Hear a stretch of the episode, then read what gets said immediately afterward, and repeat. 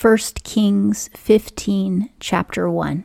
Now, in the eighteenth year of King Jeroboam, the son of Nebat, began Abijam to reign over Judah. Abijam is the fourth king of Judah. 2. Three years reigned he in Jerusalem, and his mother's name was Maacah, the daughter of Abishalom. 3. And he walked in all the sins of his father, which he had done before him, and his heart was not whole with the Lord his God, as the heart of David his father.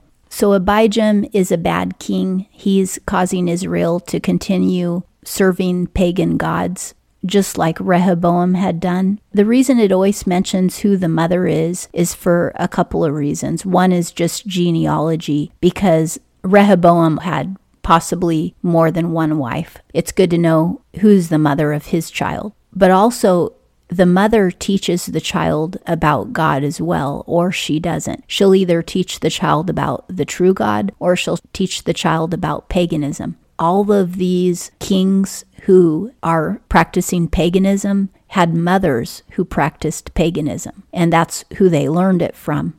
And that's the other reason why the Bible tells us who their mother is. For nevertheless, for David's sake, did the Lord his God give him a lamp in Jerusalem to set up his son after him and to establish Jerusalem. Which means that Abijam's son will be able to reign as well. 5. Because David did that which was right in the eyes of the Lord and turned not aside from anything that he commanded him all the days of his life, save only in the matter of Uriah the Hittite. David, his main sin was when he committed adultery and then had Uriah killed, but he repented of that. And in everything else, he obeyed the Lord, pretty much across the board. Because of that, God is allowing all of his successive generations to rule, whether they sin or not. And that's why Abijam ruled, and that's why Abijam's son will rule. 6. Now there was war between Rehoboam and Jeroboam all the days of his life. 7. And the rest of the acts of Abijam and all that he did, are they not written in the book of the Chronicles of the kings of Judah? There was war between Abijam and Jeroboam. We're going to read more about Abijam when we get to 1st and 2nd Chronicles. But for now, all we need to know is that he was a bad king.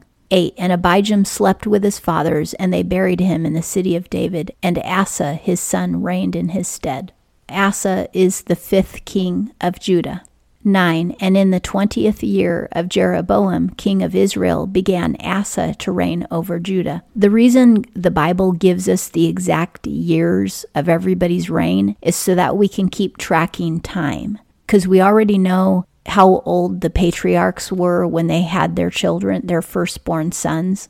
And then when we read about the judges, we knew how long each of the judges reigned. Now it's telling us how long each of the kings reigned. And when you add all those numbers up, it helps you to determine when Christ was born. And that's why the Bible is giving us all of these years. And we went over this a little bit in a previous podcast. 10. And forty and one years reigned he in Jerusalem, and his mother's name was Maacah, the daughter of Abishalom. 11. And Asa did that which was right in the eyes of the Lord, as did David his father. Yea, so now we have a good king of Israel again. 12. And he put away the Sodomites out of the land, meaning he exiled them and or had them killed, and removed all the idols that his fathers had made. Wonderful. Asa is a good king. The Sodomites, a lot of them are prostitutes. He's abolishing prostitutes from the land. 13. And also Maacah his mother he removed from being queen because she had made an abominable image for an Asherah. And Asa cut down her image and burnt it at the brook Kidron. This is really good. He's going against his mother's paganism. That's wonderful. You know,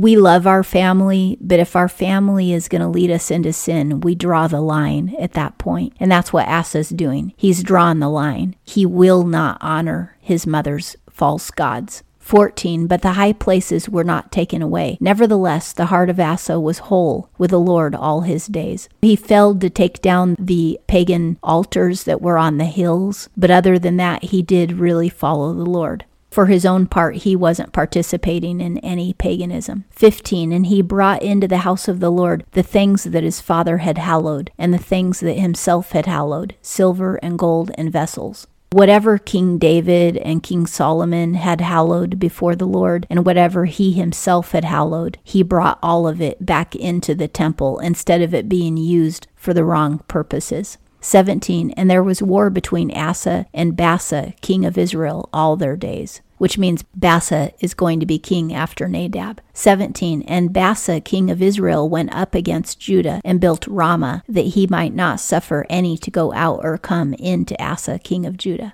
Baasha is the fourth king of, of Israel. I'm not sure who his father is, but he has now built up the city of Ramah as a blockade so that people from Israel could not go visit the king of Judah.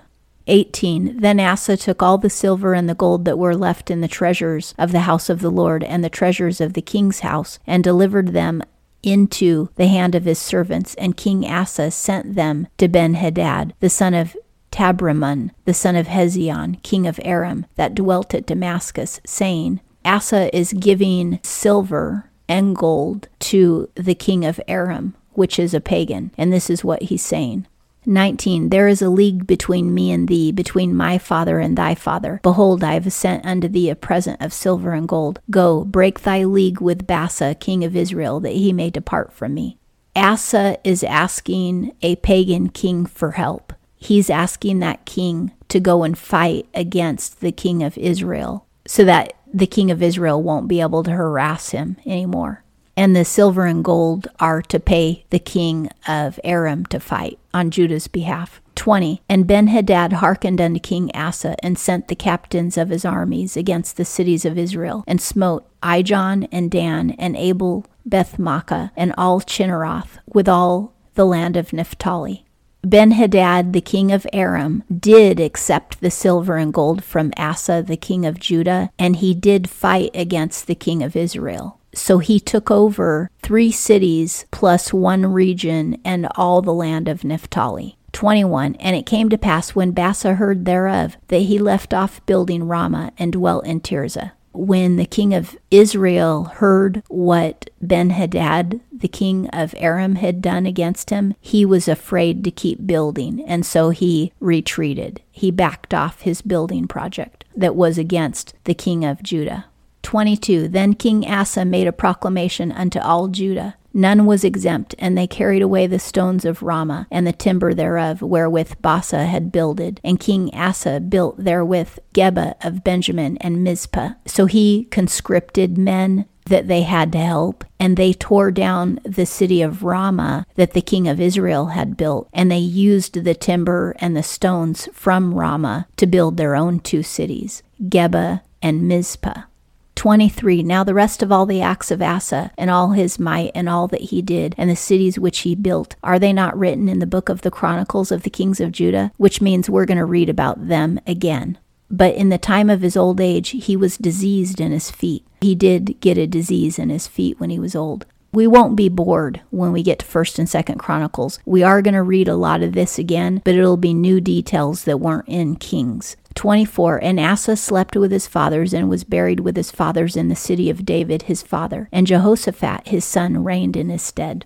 In Judah, all of the kings are reigning in succession, fathers and then sons. But in Israel, it's kind of hodgepodge who the king will be because the Israel king is just whoever God appoints to be against the king of Judah. But the kings of Judah all are in line of David's succession because God made David a promise that his throne would never end. And the ultimate king, Jesus Christ, comes from the line of David, and he is our king eternal forever. 25 And Nadab, the son of Jeroboam, began to reign over Israel in the second year of Asa, king of Judah, and he reigned over Israel two years. 26 And he did that which was evil in the sight of the Lord, and walked in the way of his father, and in his sin wherewith he made Israel to sin. Nadab was an evil king.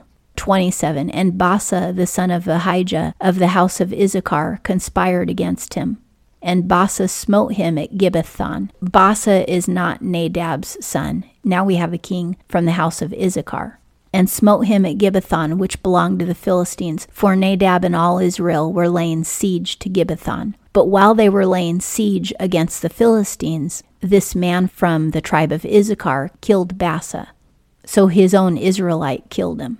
28 Even in the third year of Asa, king of Judah, did Baasha slay him, and reigned in his stead. 29 And it came to pass that as soon as he was king, he smote all the house of Jeroboam. He left not to Jeroboam any that breathed, until he had destroyed him. When Baasha became king, he killed everybody that was from the house of Jeroboam. This is a fulfillment of the prophecy that God gave against Jeroboam which he spoke by the hand of his servant Ahijah the Shilonite. Ahijah was the prophet who spoke that prophecy, and he's the one who also died the teeth of the lion. God's prophecy is now fulfilled. All of Jeroboam's sons are dead. He had one son that reigned only for two years, and then him and all the other sons were slaughtered. Now, none of them are going to get a decent burial. They're all going to be eaten by animals because that is what God said would happen.